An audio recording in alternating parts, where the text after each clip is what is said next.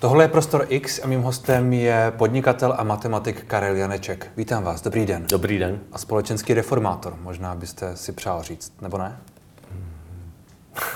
Co bych si přál je druhá věc, ale vy jste to řekla, to je dobře. Chcete být prezidentem? Co se týče těchto dotazů, tak já už jsem to několikrát řekl to i zde. Já jsem pevně rozhodl, co budu dělat.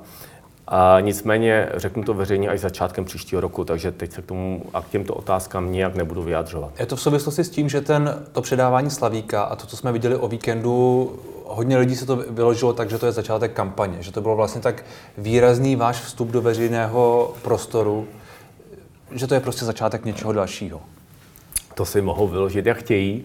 Realita je taková, že já jsem o koupi Slavíka jsem jednal před 3 roky a skutečně jsem to vážně zamýšlel, nakonec to obchodu sešlo a ten důvod, proč jsem chtěl rozjet Slavíka již před 3 roky, bylo systém D21. Na to, aby si lidé vyzkoušeli, jaké to je volit systém D21, že to dává smysl, že to vlastně jednoduché, aby politici nemohli manipulovat, že to je něco složitého, že to nefunguje a aby nemohli strašit. No a letos se k tomu přidala ještě kultura. Já myslím, že to byla skvělá příležitost, když za mnou přišel Jakub Horák, že by bylo možné koupit Slavíka, tak jsem vlastně říkal, tak to je skvělé, to je déjà vu, o tom už jsem jednal a letos to přišlo tímto způsobem, ještě se tomu připojila vlastně restrikce korony a to, že to může pomoct kultuře, tak jsem se rozhodl do toho jít. A co se týče mého prohlášení na Slavíkově, to vůbec to je pro mě klíčová message, protože my nesmíme, my prostě nesmíme podlíhat tomu tlaku na očkování dětí. To je pro mě zásadní. K tomu se hned dostaneme. Vrátím se zpátky k tomu prezidentovi. Vy jste tedy rozhodnut, co budete dělat, říkáte, ale oznámíte to až na začátku příštího roku. Ano. Čili ty kroky už jsou nějakým způsobem nalajnované. Já jsem rozhodnut, co budu dělat, přesně to řeknu. Víc už tomu nemám co dodat. Mně moc nedává smysl, že byste byl rozhodnut a řekl, že do toho nepůjdete. To by... určitě je taky možné. Prostě. Je to možné. Jak jsem ji řekl. To, co jste tam pronesl, nesmíme podlehnout tomu hroznému tlaku na očkování našich dětí proti nemoci, která je nějak neohrožuje. Nesmíme kvůli našim strachům připustit to, abychom hazardovali s imunitou našich dětí, abychom hazardovali s jejich zdravím. Vy říkáte, že to je klíčová message. Není to zároveň trochu manipulativní message?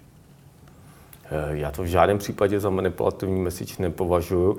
Já to považuji za klíčovou message, aby si lidé uvědomili tento základní faktor. Když očkujeme, tak očkuje se někdo, koho to má chránit.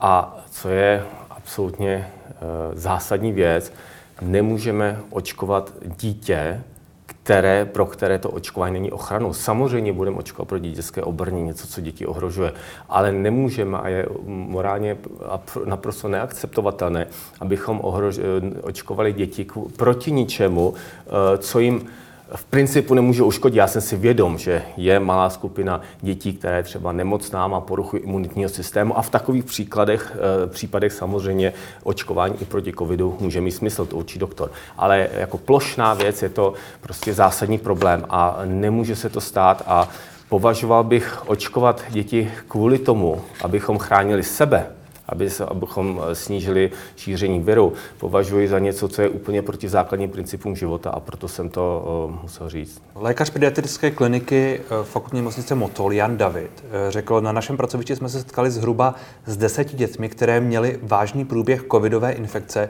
Bohužel 2 zemřely, i to je potvrzení toho, že je potřeba očkovat i pediatrickou populaci, to je jeho pohled. Můžu se k tomu vyjádřit? Profesor Jan Konvalinka za malou chvíli. Šéf vědecké rady nadačního fondu Neuron říká, on řekl výrazně vy, a slyšeli jsme to od něj opakovaně, že dětem koronavirus neškodí, 5 dětí, které loni zemřely a 30, která nyní leží na jipce, by s ním nesouhlasila. Ono údajně těch dětí už zemřelo 6, ale to je asi vedlejší. Podle mých informací na covid zemřelo 5 dětí do 15 let. Ano. A ročně umírá v řádu 600 nebo 700 dětí. 200 dětí umírá na úrazy, to je to nejtěžší. Samozřejmě jsme smrtelní a vždycky někdo umře. A to, že umřeli 4 nebo 5 dětí, to prostě nemůže být důvodem k tomu, abychom udělali plošné očkování pro všechny děti. Navíc, navíc ty děti... Něco takového tu ale není. No to bohužel se chystá, ano, to bohužel tady je. Vy víte o tom, že se to chystá? Já vím o tom, že se připravuje očkování pro děti od 5 let a měla by to schválit Evropská agentura a tak dále. Ale ne povinné. No to je, víte co, on to pokrocí, že jo? Jako, jestli chce nějaký rodič očkovat své dítě, kterému je třeba 7, tak to je asi jeho volba. Ano, já s tím souhlasím. Absolutně souhlasím s tím, že rozhodnutí by mělo být primárně na rodičích. A co je důležité, aby lidé nebyli manipulováni a tlačeni do toho očkování. A dovolte mi říct, já souhlasím s tím, že dává smysl, jak už jsem vlastně řekl, očkovat děti, kteří jsou nějakého důvodu mají oslabenou imunitu a covid by jim mohl uškodit. A to se ví a to je potřeba pro konzultaci s lékařem. A primárně je to rozhodnutí rodičů, ano. Já jsem zmínil pana Konvalinku. On je zástupce nadačního fondu Neuron, který s vámi ukončil spolupráci právě kvůli tomu všemu, co tady teď vlastně říkáte znovu. Kvůli tomu, že oni tvrdí, že vědecká a správní rada Neuronu nesouhlasí a distancuje se od veřejných a mediálních vystoupení Karla Janečka k onemocnění COVID-19, která popírají vědecké důkazy a zejména zlehčují průběh nemoci u dětí. No já jsem přímo nadšen. Já jsem nadšen z toho prohlášení, který nadační fond Neuron udělal. Je to úplně fantastická a fascinující věc. Jejich prohlášení, jejich první prohlášení, které teda stáhli, bylo úplně na začátku živé.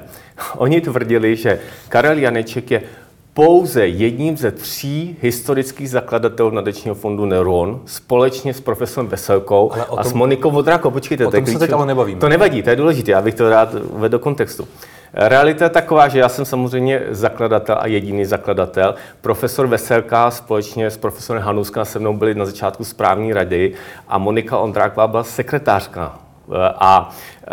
Takže to začalo touto žlí a na konci vlastně nadační fond uvádí, že se mnou končí spolupráci a to by mě extrémně zajímalo, co to vlastně znamená. Já jsem jako zakladatel... Jestli jsem to pochopil, tak oni například odmítají nějaké peníze nebo už odmítají. To právě by mě zajímalo, co to bude znamenat. Já jsem jako zakladatel jsem... To napsal nadační fond, to nevím, co napsal. Věnoval vlastně podpoře vědy, od začátku propagoval vědy, desítky milionů korun pouze pro nadační fond Neuron. A teď, po té, co si člověk dovolí vyjádřit prostě svůj názor veřejně, tak nadační fond udělá co? Nadační fond vlastně se mnou přeruší společnost, jakože odmítne moje peníze, jakože už nemohu být mecenášem nadačního fondu Neuron. No, tak jsem to pochopil. Tak je to možné, je to naprosto fascinující. A co je na tom fascinující? No, vám nevadí, že něco, co jste vlastně... Čeho jste byl zakladatelem a čím se dlouhá léta poměrně pyšníte? Já jsem měl pocit, že to je něco, na co jste byl poměrně pyšný, nebo s čím jste prostě byl úzce spojený. Vy říkáte nevědecké věci a my už s vámi nechceme nic mít? No, je to fascinující, ano. Je to fond, který jsem založil, byl jsem do roku nějakých 7 let nebo 6 let jediným mecenášem a tím, že se rozrostl a byl to úspěch, tak já jsem to uvolnil celé společnosti a to, že se tohleto stane, je prostě úplně fascinující příběh. A dovolte mi říct, že já jsem vědec a má tvrzení a mé znalosti jsou na bázi vědeckých poznatků. A věda se rozchází, odborníci se rozcházejí v těchto otázkách, ale označovat nikoho jiného, že je proti vědě, je velmi zavádějící. Já jsem s nadačním fondem, s nadačním fondem Neuron jsem byl velmi spojen, byl jsem na ně velmi hrdý. Je pravda, že posledních 2 roky já jsem s nadačním fondem nespolupracuji, rozhodně s ním nespolupracuji a rozhodně nijak nepodporuji jeho aktivity, které jsou velmi silně covidově inkviziční, bych to nazval. Ano, vy o těch covidových inkvizitorech mluvíte už nějakou dobu. K tomu se taky dostaneme. Nicméně tam je ten jeden bod, který je asi ten výkřičník okolo toho, co jste řekl vy, a okolo toho, co říká ten nadační fond. A to je to, nějak neubližuje dětem. Covid nějak neubližuje dětem. Takové to kategorické tvrzení, že prostě pokud dítě chytne covid, tak se mu v podstatě nemůže nic stát nikdy. To jsem neřekl. No tak můžete se podívat, já jsem řekl, ve Slavících samozřejmě, já vím, co jsem, ve Slavících samozřejmě... Předchozí vyjádření, omlouvám se. Nějak je neohrožuje, k dětem virus nepřátelský není. Ano. A to samozřejmě, a já nemůžu při krátkém projevu na Slavících nemůžu chodit. To byly blogy. Kromě víme, ve svém blogu píšu o tom, ano, že dává smysl děti, které mají porušenou, oslabenou imunitu a tak dále, tak ve výjimečných případů je vakcinovat také proti covidu. To, proti čemu já silně vystupuje proti plošnému očkování dětí. Právě proto, že proti dětem ten virus není nepřátelský až na výjimky. Samozřejmě, když máme nemoc, a vždycky najde se z obrovského počtu lidí, z milionů se najde někdo, kdo umře. Ale není to nemoc, která by byla proti zásadní. To je to klíčové. Pro děti je víc nebezpečná chřipka. A ty těžké průběhy, které se objevují třeba ve fakultní nemocnici Motol, o kterých tady mluvil pan lékař Jan David, nebo ten postcovidový syndrom PIMS, který je nějakým způsobem popsán u dětí, to, že teď vlastně jich nějakých, tady pan Konvalinka mluví o 30, které leží na jipce, jako to... Je to dost málo, nebo je to... To jsou malý čísla. PIMS je postcovidový syndrom, který děti mohou dostat po prodělání nějaké virové nemoci. Děje se to, nesouvisí to pouze s covidem. A opět jsou to děti, které mají oslabenou imunitu, které jsou ohrožené. A my můžeme takové děti předem vlastně ochraňovat. Ano, dává to smysl. Nemůžeme to dělat plošně, to je to klíčové. A ten druhý argument, který zaznívá občas pro očkování tedy i dětí, řekněme, je ta kontrola epidemie nějakým způsobem. To z vašeho pohledu, vy jste to zmínil, neměli bychom se bránit my a tím očkováním dětí. Děkuji, ano, přesně tak, děkuji za ten dotaz. Čili z vašeho pohledu tenhle argument vůbec není platný. Ten argument toho, abychom očkovali, aby nikdo očkoval své dítě, kvůli tomu, aby chránil někoho jiného a hazardoval, poškozoval imunitu dítěte, našich dětí, kvůli tomu, aby jsme chránili prostě důchod nebo kohokoliv jiného, je absolutně nepřijatelné. To je morálně úplně to nejhorší. Poškozoval imunitu, jak? Ano. Očkování samozřejmě oslabuje imunitu.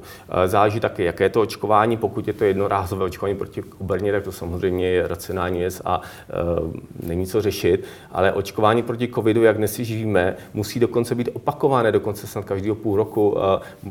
A to je něco, očkování toto druhu prostě imunitu oslabuje, protože to není přirozený zásah do organismu dítěte. Takže očkováním dětí my bychom kazili jejich zdraví. Oslabuje imunitu jak? Vy říkáte, je to zásah a tak dále a proto jsou nějaké studie, argumenty, důkazy. Ano. Je to biologický fakt. To je biologický fakt a to je široký vědecký konsenzus, ano. No není to úplně široký vědecký konsenzus. Minimálně to není široký vědecký konsenzus v té vědecké obci, která vás kritizuje. Není pochyb o tom, že očkování oslabuje imunitu, že budování imunity je lepší, když si člověk, dítě nebo kdokoliv úspěšně projde nemocí, tak jeho ochrana je větší. To platí. Pokud by to bylo očkování jednorázové, tak to oslabení je zanedbatelné. Pokud by to mělo být tak, že by naše děti měly každého půl roku nebo každý rok dostávat vakcíny proti covidu, tak to je prostě úplně hrozný, zvlášť, jak říkám, protože když dítě se tou nemocí projde, tak získá přirozeným způsobem imunitu a ta přirozená imunita je lepší. To je medicínský fakt. Vy říkáte, plně respektuji vědecké poznání, to jste napsal jako reakci na tu kritiku. Řekněme. Ano. Věda je jeden ze 3 pilířů lidské civilizace.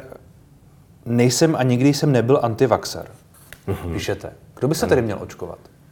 Já jsem ve svém blogu dokonce navrhl strategii, jakým způsobem motivovat ohrožené skupiny k očkování. Souvisí to s měřením protilátek a také s uznáním protilátek, což je mimochodem zásadní nevědecká, neracionální věc, že se u nás, už se uznávají třeba ve Švýcarsku, neuznávají protilátky. Uznávali se v Rakousku, tam od toho ustoupili. To si nejsem vědom, že ustoupili. Ve Švýcarsku od minulého týdne uznávají protilátky. A můžeme teda k tomuto tématu, odbočím. Zde je, co je problém covidu? Jeden ze zásadních problémů, proč se volá proto, že by mohla být zodpovědnost očkovat se kvůli ochraně ostatní, je to, aby člověk tím, že nemocní lidé zahltí jipky a tak dále, tak je to samozřejmě může být společenský problém. Pokud ale veme člověka, který má protilátky bez ohledu na to jejich množství, je to člověk, který si tím covidem prošel, který neměl vážné dopady, pravděpodobnost, že takový člověk I kdybych dostal covid znova, zahltí jibku je prostě minimální, je ale opravdu nízká. Vy zmiňujete, že nezáleží na hladině, ale to je přece taky věc, na které se odborná veřejnost neshodne. Protože jsou tu lidé, jako je třeba viroložka Hana Zelená, kteří říkají to, co říkáte vy, a pak jsou tu jiní odborníci, kteří zase říkají, já jsem tu s řadou z nich mluvil, naposledy třeba s molekulárním genetikem Janem Páchesem, který naopak tvrdí, že na té hladině záleží. Tak já bych to ještě dovysvětlil, možná jsem to řekl úplně jasně. Může záležet na hladině o tom, jestli to člověk chytne nebo ne. Ale když člověk ty protilátky měl, i když maličký, tak je to důkaz toho, že si již covidem prošel. Někdy, ano. Někdy. A tím pádem je podmíněn na tom, že prošel a že neměl s tím covidem problém, tak je velmi nízká pravděpodobnost, že by zahltil jibku.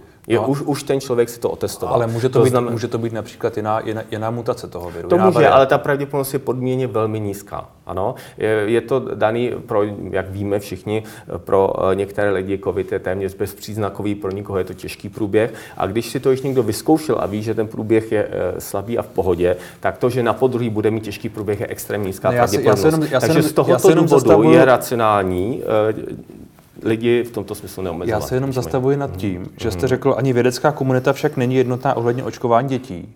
A podobně prostě není vědecká komunita jednotná ohledně uznávání protilátek. Ano, není jednotná, ale znova říkám, není jednotná v tom smyslu, jak se ten člověk může nakazit. To, co já říkám...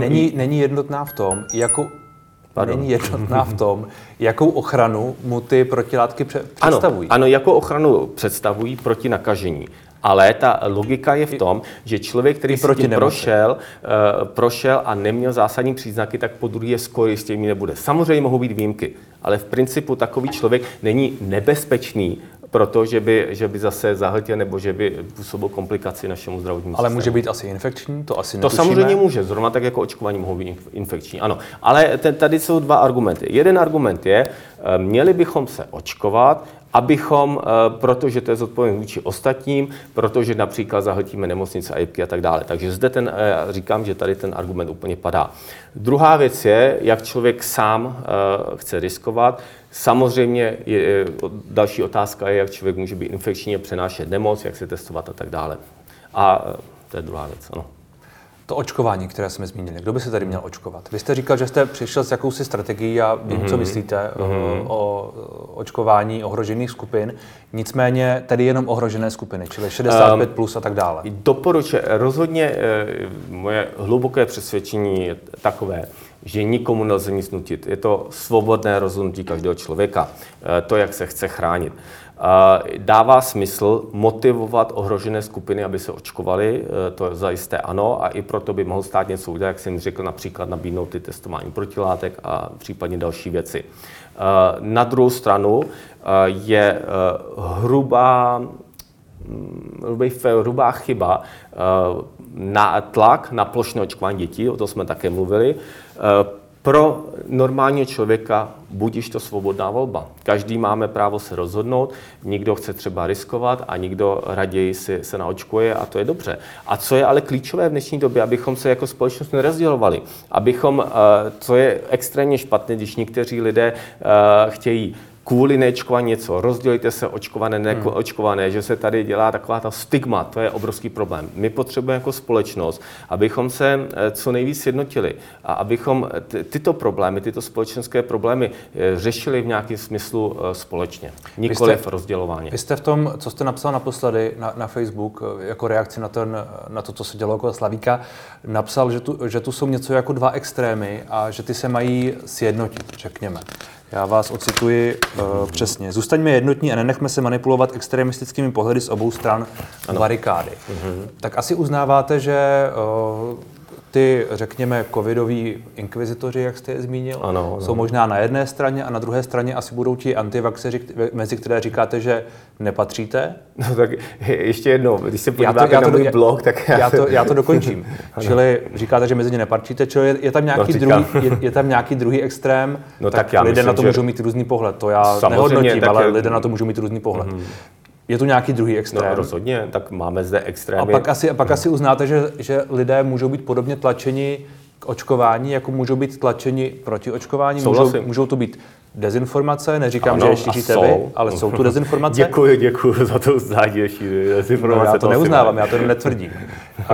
Tak asi pak je na místě, lidi nějak, jako jak pak k tomu přistoupit, protože jedna věc je tlak, druhá věc je, pokud lidé, kteří za to mají zodpovědnost a mají nějaký odborný aparát, to považují za dobré, tak prostě dělají nějaké kroky, aby k tomu například došlo, i když jsou ti někteří lidé dezinformovaní, možná s obou stran, já nevím. Ano. Rozumíte? No, tak rozumím, a to, co je třeba dobré, otvírat co nejvíce odborných diskusí, takže co by například předseda nebo lidé řídící naší zemi, co by mohli udělat, třeba vytvořit odborné skupiny a dělat otevřené diskuze, aby lidé si mohli vytvořit názor, co je důležité, aby byl otevřený přístup k informací všem lidem. Já jsem pozoroval, co se dělo v komentářích pod tím vaším postem i pod tím vaším videem. A kde? Na Facebooku. Na mém Facebooku. Já vím, že tam ty komentáře byly trochu, a to vám nevyčítám, byly trochu moderované, a to je jako v pohodě, že jste něco občas jako se skrylo a tak dále. No tak jsem třeba některý agresivní nebo sprostý, ale naprosto jak se to vyhodnocujete, je vaše věc. Nicméně já jsem neměl pocit, že by tam nějakého kvetla racionální diskuze a že by lidé volali potom, aby měli víc argumentů například pro očkování. Já jsem vůbec jako neúčastnil se diskuze potom, takže nejsem... Proč se na to ptám je, jestli máte pocit, že po roce a půl těch diskuzí, které se tu vedou, nebo skoro 2 letech, může přijít nějaká otevřená diskuze, například o očkování, nebo o čemkoliv jiném v souvislosti s covidem, a ti lidé, kteří jsou o něčem přesvědčení, ji budou racionálně poslouchat, vezmu si z toho nějaké argumenty a pak se na základě toho racionálně rozhodnu. Já neříkám, je to jednoduché, samozřejmě společnost už je teď hodně rozdělená, ale to neznamená, že bychom měli rezignovat, a naopak musíme se snažit lidi nějakým způsobem sjednotit a prostě komunikovat o tom co nejvíc a opravdu dosáhnout toho, aby lidé mohli mít co nejvíc informací. Jste spokojen s tím, jak to všechno dopadlo ten víkend? To předávání toho Slavíka a to všechno, co to vzbudilo? Já jsem určitě to mohl říct líp. Nemyslím vaše retorické schopnosti, spíš co to prostě vyvolalo. Celkově s tím, co se stalo, jsem spokojen. Ano, podařilo se to, co věřím tomu, že bylo potřeba. Podařilo se to, co jste chtěl? Ano. Vlastně my jsme jako společnost, já to vnímám tak, že my jsme byli jako taková ta žába, co se pomalu vaří v teplejší vodě a uvaří se. A bylo potřeba tady udělat jistý výbuch nebo rozbušku, aby... Ale vy jste neřekl nic, co by bylo úplně nové. Ty myšlenky nejsou nové. Vy jste akorát měl čas na nejsledovanější nebo jedna z nejsledovanějších televizí v nejsledovanějším čase v jednom z prestižních, řekněme, historicky pořadů, a tam jste něco řekl. Přesně tak. A to je, ano, právě, že to sledovalo... Byl to váš záměr. Chápu, že ne před 3 lety, ale třeba teď před měsícem 2 jste si řekl, prostě dělám Slavíka a využiju ho mimo jiné. Chápu, že předávání Slavíka, že to pro vás třeba něco znamená, ale využiju ho mimo jiné proto, že řeknu tuhletu zprávu a že použiju ho k téhleté proklamaci svého názoru na to, co se děje. Jak již říkám, byla tady klíčová message to, aby se společnost probudila z letargie. A co tady bavíme se, tak my to víme samozřejmě, my to sledujeme, tu situaci. A těch spousty diváků ze všech vrstev společnosti, tak si toto neuvědomí. Já mám třeba osobní zkušenost s tím, když se s někým bavím a říkám očkování dětí, proč je to špatně, protože to nechrání to dítě, tak spousta lidí, už se mi stalo několikrát, mě takzvaný halo efekt a řekli, no to je vlastně pravda. A tohle to je teda ta klíčová message, kterou jsem chtěl říct tomu 1,5 milionu diváků, že je potřeba si uvědomit, že očkování dětí je špatná věc plošné, protože to nechrání primárně ty děti. To je ten problém, jak jsme se o tom bavili. Znovu je třeba zopakovat, že ne všichni by s tím souhlasili nepochybně. Ti lékaři z těch pediatrických... Mluvím obecně, existují samozřejmě ohrožené děti, nebo děti, prostě, které mají horší imunitu, a tam to dává smysl. Řekl byste, aby se třeba ti rodiče poradili se svými lékaři a pak jim naslouchali? Jednoznačně. Pokud jim doporučí očkování, tak aby své děti očkovali. Pokud jim ale doporučí očkování dětí a jsou k tomu důvody, co bych já udělal třeba jako rodič, když bych věděl, že moje dítě má oslabenou imunitu pouze za těchto podmínek, doktor by mi doporučil očkování, zeptal bych se ještě na druhý, případně třetí názor. Ano. A dokud by ten rodič neslyšel to, co chce slyšet. Například, to určitě ne, ale 2 nebo 3 názory nezávisí, to se dělá. To je opravdu dobrá strategie pro každý člověk. Víte co, on ostatně i pan Konvalinka v tom původním svém postu, nebo rozhovoru, který k tomu nějakým způsobem je, říká, je legitimní otázkou, jestli očkovat děti. Jestli máme očkovat povinně, je další legitimní otázka, o které můžeme diskutovat. A tak dále. Čili jako, rozumíte, on... No, ale pan Konvalinka je extrémně na straně covidových.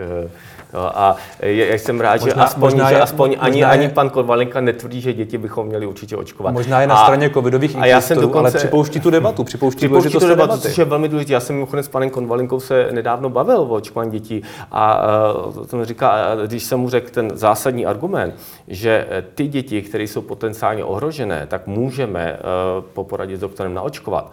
Tak na to už nic neřekl, protože to je jednoduchý, protože my tímto způsobem jsme schopni odfiltrovat. No, ale my jsme schopni odfiltrovat ty děti, které jsou fakt ohrožení. A ty ostatní děti, tak tím opravdu, nebo 1 z milionů případů, ale v principu nehrozí nic a to je to důležité. Já se vrátím zpátky k té předchozí otázce. Ono to slovo využití možná není správné, ale použil jste prostě ten přenos, ty ceny, to předávání k tomu, abyste tuhletu message podle vás klíčovou řekl. Ano. A stojím si za tím a je to pro mě vyjádření mé osobní velké zodpovědnosti za to, co se děje nejen v naší zemi. A televize Nova o tom věděla? Televize Nova věděla, že něco řeknu, ale určitě nevěděla, co budu říkat. A neměla to vědět? Ona se od toho trochu distancovala, říkala, že bude řešit, jak tomu příště předejít podobným věcem. Tak, to je v pořádku. Je to v pořádku? Asi jak pro koho? Pro ně to zjevně není úplně v pořádku. A tak jako já nevím, jestli to vůbec je. Ať to řeší. Já myslím, že televize musí dát nějaké prohlášení. Máte pocit, že to je tak trochu... Že jsou k tomu odsudku trochu tlačení? Možná jsou všechny, vůbec neví, nemám k tomu žádné informace. Někteří lidé, kteří na tom Slavíku byli, těm se to taky úplně líbilo. Třeba Petr Janda napsal, nebo řekl, stala se z toho nějaká politická proklamace, my jsme tedy byli otrávení. Moderátor Aleš Háma řekl, u projevu toho jeho jméno se nesmí vyslovit, tedy vás, ale to je asi vtip, předpokládám. Jsem si představoval, jak se na to tváří třeba sestřička po 12-hodinové službě na covidovém oddělení. Marta Jandová... Ano, ale bavíme se tady o tom očkování dětí, jaký to má smysl a tak dále. Já chápu, že jsou lidé nemocní, já respektu zdravotníky a jsou to obětaví lidé, kteří v těch těžkých volách tvrdě musí pracovat. A ano, s největším respektem, ale nemůžeme riskovat imunitu svých dětí kvůli našim strachům. Druhá věc je, když mluvíte o covidové totalitě. A pardon, ještě vy jste vybral samozřejmě těch komentářů. Viděla to spousta lidí, viděla to dokonce moje video má zhlédnutí už více jak 1 milion lidí, což je skvělý a ty reakce jsou od spektra od toho nejhoršího k tomu nejlepšímu. Já mám spoustu reakcí, které jsou naprosto fantastické, takže najít, vybrat několik reakcí, které jsou negativní, to není zrovna zajímavý argument. Říkáte, že nám hrozí diktatura ve jménu vědy, diktatura ve jménu ochrany zdraví. To je vaše dřívější prohlášení někdy z března, myslím. Nenechme se, aby v nás uměle byl umocňován strach v zájmu prosazení tvrdších lockdownů.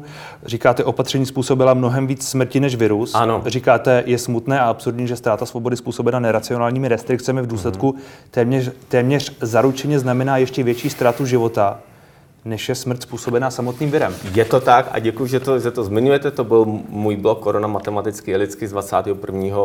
října, to je září, nebo ten první. Já jsem citoval z několika různých blogů. Ano, bylo víc a ten a to je klíčová message. A já to analyzuju a počítám ve svém blogu.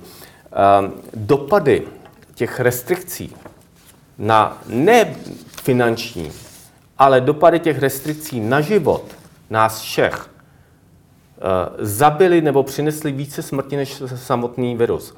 A proč tomu tak je? No, je tomu tak, protože ty restrikce byly tak šílený, že naše děti ztratily sociální vazby, byly traumatizovány, zvýšila se obezita dětí i dospělých, nemohlo se sportovat, prostě lidé měli psychické problémy. Představte si rodinu. Jak to je vyčísleno? Nebudu si to se samozřejmě dá těžko odhadnout, ale já jsem ve svém blogu se snažil dělat odhady, kdy, nedá se to přesně kvantifikovat, nicméně. Takže to nevíte. Vím, myslíte se to. Odhadujete ještě to. Nechte mě domluvit, děkuju. On ten totiž rozdíl je takový, on je totiž řádový, ten rozdíl je obrovský, to znamená, že já to můžu... To jsou 100 000 zničených životů. Ne, z životů, člověko roku. To znamená, co je klíčové si uvědomit, restrikce, omezení a prostě traumata dopadly na téměř každého z nás, na celou populaci. COVID je hrozná nemoc pro malinký promile lidí. Ta smrtnost IFR je v řádu 0,5%. Ano, a u delty to je údajně víc. No, ale tam záleží, kolik je nakažených. Spousta jich nakažených nebyly nemocnici. Ano, to znamená, když nemůžeme, to je rozdíl mezi IFR a CFR, a to jsou technikálie. Ale to znamená, malý promile, několik promile lidí zemřeli s covidem na covid, většinou to byli polymorbidní lidé a zkrátil se jim život, odhadem je v průměru, řekněme, 7 let. Tak to bylo aspoň té první vlně. No a teď teda, takže počítáme... se snad až 10 let, ale to je... Jasně. Takže toto zkrácení života, to procento lidí, které to postihlo, porovnání s tím, co přinesly restrikce našim dětem, nám, tím, že se zhoršili prostě zdraví a všechno, traumata, tak zkrátil život celé populaci. Ne tolik samozřejmě, ale kdyby to bylo jenom několik měsíců na člověka, tak když to spočítáte, tak to je takže vidět, že vlastně z celkového života ten virus COVID, který zabil lidi, tak je fakticky v tom součtu míň než ty opatření. A to je ten můj argument a to tam vysvětluji. A to je čistě argument na záchranu života. Nemluvím o kvalitě života a finančních důsledcích. To je ale o přístupu k té celé věci. Že? To už jako není, to je o tom, jestli budeme mít takový ten jako humanitní přístup, řekněme, nebo jestli budeme mít spíš přístup, který bude individualistický, řekněme. Já bych neřekl humanitní, já bych řekl restriktivní. Humanistický, humanistický. No ani humanistický. Protože vy jste mimo jiné řekl... Já bych řekl, že humanitní přístup je ten druhý, ale to je humanistický. No tak to je, ale jasně, a to je o tom, jak se na to díváte, protože vy jste například řekl, nemůžeme však a nechceme obětovat naši civilizaci a naše hodnoty za delší život. To radši ten kratší.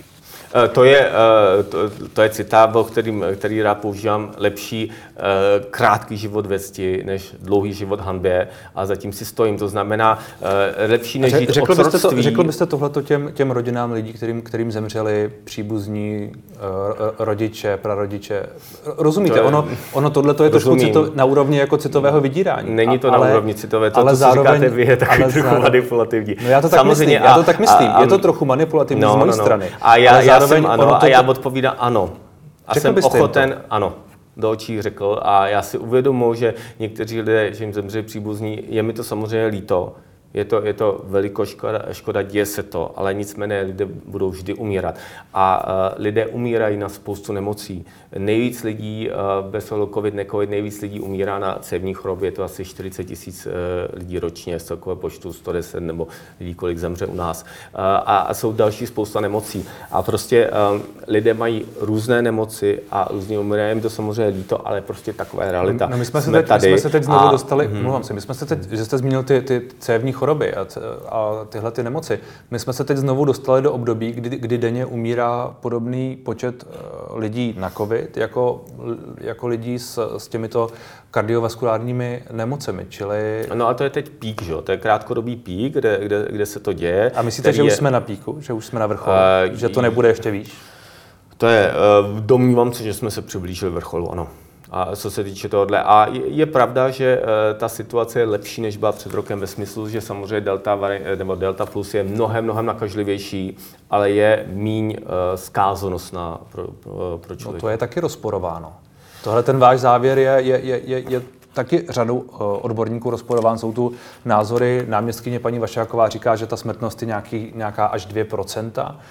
Ty názory se různí, ale to, že by ten virus byl méně nebezpečný a že by byl méně pro toho člověka, který ho chytne, že by to bylo jaksi lehčí lidí v nemocnicích je v relativním měřítku míň, na relativně vůči počtu nakazení a na jipkách je relativně vůči nemocnicích ještě míň, než bylo minulé. 60% lidí je očkovaných. kteří jsou nějakým způsobem chráněni. No to je, řada lidí tou nemocí prošla, čili jsme v úplně jiné situaci, to není asi úplně porovnatelné. To je jedno. I poměr JIP versus nemocnice, ten poměr na vážných případů je menší než ten celkový počet nemocí. Protože ti lidé, kteří jsou v nemocnicích, často jsou například očkování a často na té JIPce neskončí. No tak to pak není o té nemoci, to pak je o tom, že ti lidé jsou nechráněni.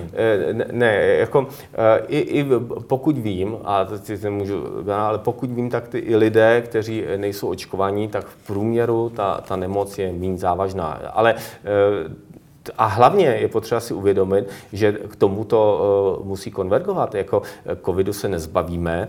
Taková ta snaha manipulovat lidi, že když se všichni naočkujeme, tak zmizí covid. To je samozřejmě, víme, že je absolutně nereálné. Covid tady bude. My si tím nějakým smyslem musíme projít a musíme dokonvergovat tomu, že covid bude jako něco jako chřipka dlouhodobě. A jaké je tedy teď podle vás řešení té věci? Vy říkáte, že jste proti lockdownům, předpokládám, že jste proti povinnému očkování. Jaké je tedy podle vás řešení v tuhle chvíli? Jak jsem například navrhoval ve svém blogu, určitě je dobré snažit se cílit na ty nejohroženější skupiny a nějakým způsobem motivovat, třeba kvůli očkování. Očkování není proto, abychom zabránili šíření viru, to je nesmysl, ale očkování je proto, aby bránilo těžkému průběhu těch lidí, kteří jsou naočkovaní.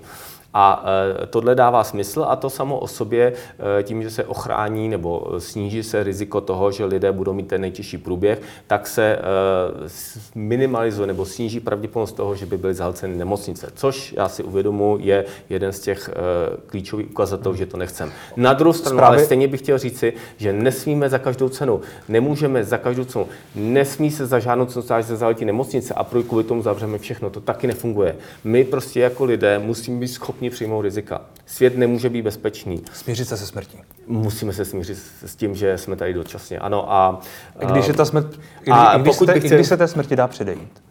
Ale za jakou cenu? Pokud je to smrt, která působí jinde, nejde to, pokud krásný citát, člověk, který by chtěl za každou cenu teď mi to vypadlo, mě mrzí, krásný citát o jistotě tak versus... Já navážu, třeba vám to docvakne. Pokud očkování, asi byste souhlasil, že očkování objektivně zlepšuje šanci člověka, že neskončí v nemocnici, že neskončí na JIPu, že nezemře. S tím byste souhlasil? Proti těžkému průběhu chrání, ano. Pokud tohleto je argument pro očkování obecně, proč se tedy neočkovat? No, tak to je samozřejmě, ale svobodné rozhodnutí každého člověka. Jsou lidé, kteří například mohou mít, zaprvé, jak jsem říkal, děti očkovat je nesmysl. Mladé lidi, který to očkování, který covid ohrožuje minimálně, je to otázka. Proč by se měli očkovat mladí lidé a oslabovat svoji imunitu? Kdo je mladý člověk? Jsem mladý člověk. Já myslím, nevím, kolik vám je, ale... je mi 36. No tak to je vaše rozhodnutí. Já tomu rozumím.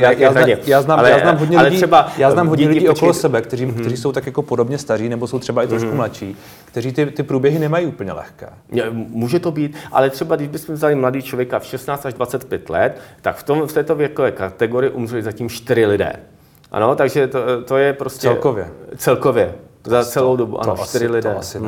To je 5 dětí do 15 let, 4 lidé od 16 do 25. Skutečně. To je, tyhle čísla mám. A já mám chuť to najít, teda opravdu. Zkuste. Nechám to takže prostě zde to je celkem jasné. A teď nevím, jaký byl dotaz ještě jednou. No, dotaz byl na to, jestli když ten život může být v celku jednoduše prodloužen například tím, nebo zkvalitněn, nebo prostě zjednodušen tím, že si člověk dá to očkování. Ale, jestli to z vašeho pohledu je tady jako dobrý argument. Ale není to arbitráž. Není to zadarmo.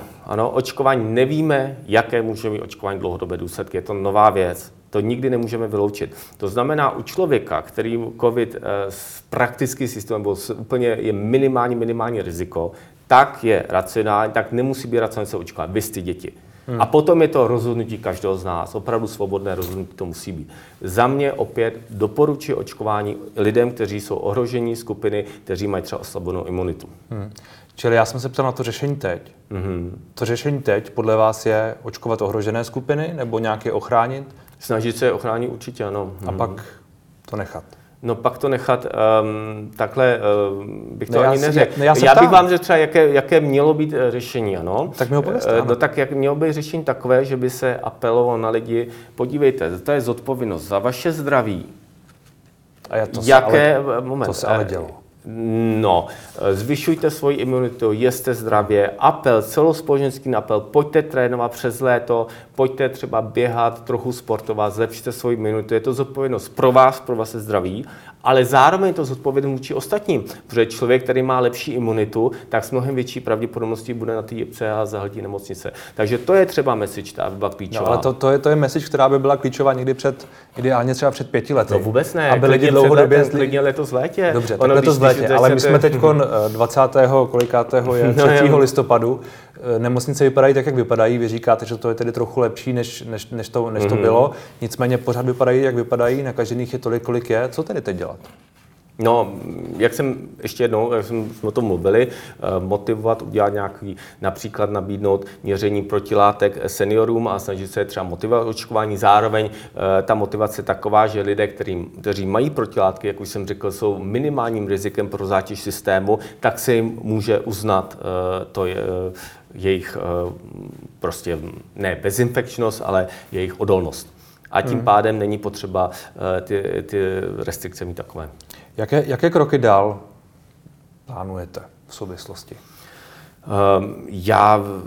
Moje největší základní primární věc je volební systém D21, což je klíčem k obnově záchraně svobody a k obnově demokracie a k pozitivnímu světu a pozitivním předvolebním kampaním. Jeho politická implementace je tím klíčem a na tom pracuju už 8 let intenzivně a budu pracovat dál a vždy.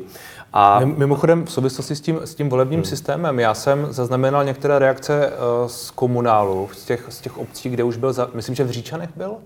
Nebo v některých obcích byl použit, je to tak? No, v mnoha obcích. No. A ty reakce nejsou úplně vždy pozitivní. Ty reakce jsou celkově velmi pozitivní. Já vím, že v Říčanech nějaká skupina... Tak co jiného byste mi řekl, ale... Ne, skutečně jsou. Vím, že v Říčanech vždycky budete mít, když vezmete celý spektrum, jak vždycky najdete každý názor. A vím, že v Říčanech měl tehdejší starosta spory s nějakou opozicí, s ODS a tak dále, a ty tam byly nějaký boje, ale to... Tak to je politika. To je reálná politika mimo moji rozlišovací schopnost. Ve které musí ten systém fungovat, že jo? V každém případě D21 má skvělé výsledky ve všem, kde to zkoušíme.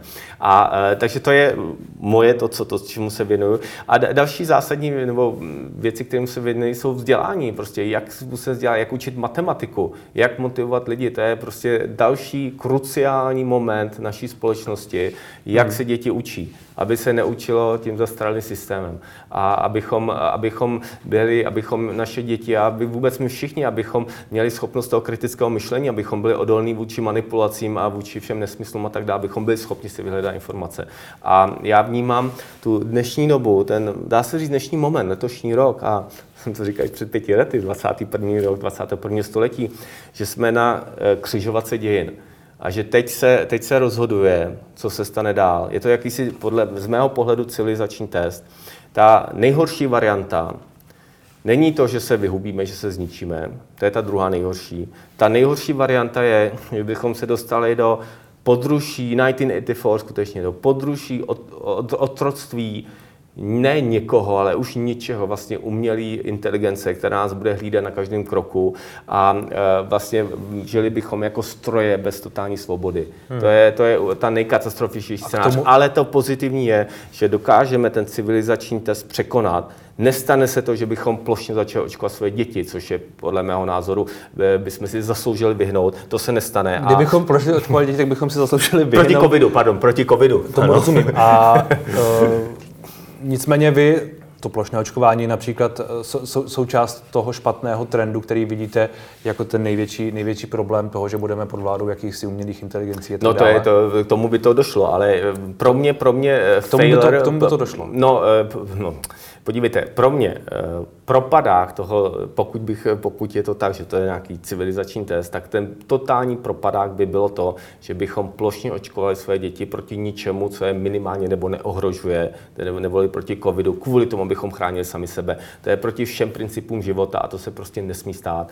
A dovolte mi říct tu vizi, která já věřím, že se stane, že se nám to podaří, že se jako lidé zpamatujeme a že ten covid skutečně zafunguje jako jakási rozbuška nebo prostě vakcinace i proti strachu a že budeme schopni své strachy překonat tím, že jsme nuceni těm strachům čelit o vlastní život, takže překonáme a že v dalším kroku budeme schopni se jako lidé propojit a i sjednotit a spolupracovat a začít žít podle lidských hodnot a svoboda je jeden z těch, je na vrcholu jejich lidských hodnot. Teď je taková jako diskuze v souvislosti s tím covidem a s tím očkováním, jestli svoboda a zdraví druhého, co má větší prioritu. Je zdraví druhého, to je taková zase trošku manipulativní to, že když by člověk chtěl být svobodný, že ohrožuje zdraví druhého, tak to vůbec ale není. To asi přece ne, ale jako může si člověk dělat cokoliv, když tím potenciálně může někoho ohrozit. No samozřejmě člověk nemůže dělat cokoliv. Svoboda není o tom, že si každý dělá cokoliv. Svoboda není anarchie. Někdo se to tak může vykládat. Například v souvislosti s dodržováním některých opatření. Neříkám očkováním dětí, ale některých jiných opatření. Například toho, jak si moc dává pozor. Například toho, že když cítí někdo příznaky nějaké nemoci, takže třeba stejně jde do práce. To je velmi zodpovědné, souhlasím. A to, co je možná. Já bych možná rád řekl, co vidím jako takovou základní vizi té svobody. Pro mě je primární to, abychom žili ve společnosti, kdy nikdo nemusí být pokrytec, kdy se nemusíme přetvářovat, kdy nemusíme lhát, kdy nemusíme prostě dělat komedii. A se svým životem dělám pro to maximum, žiju tak.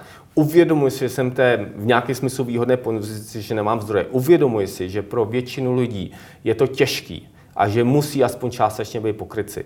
A ta společnost, ke které směřujeme a ke které věřím tomu, že dosáhneme brzo, bude taková společnost, kdy lidé nebudou muset být pokrytci a ti, co se rozhodnou žít otevřeně a pravdivě, tak za to nebudou perzekuováni. A to je pro mě ta základní message. Takže proto já jsem se tady třeba ty opatření.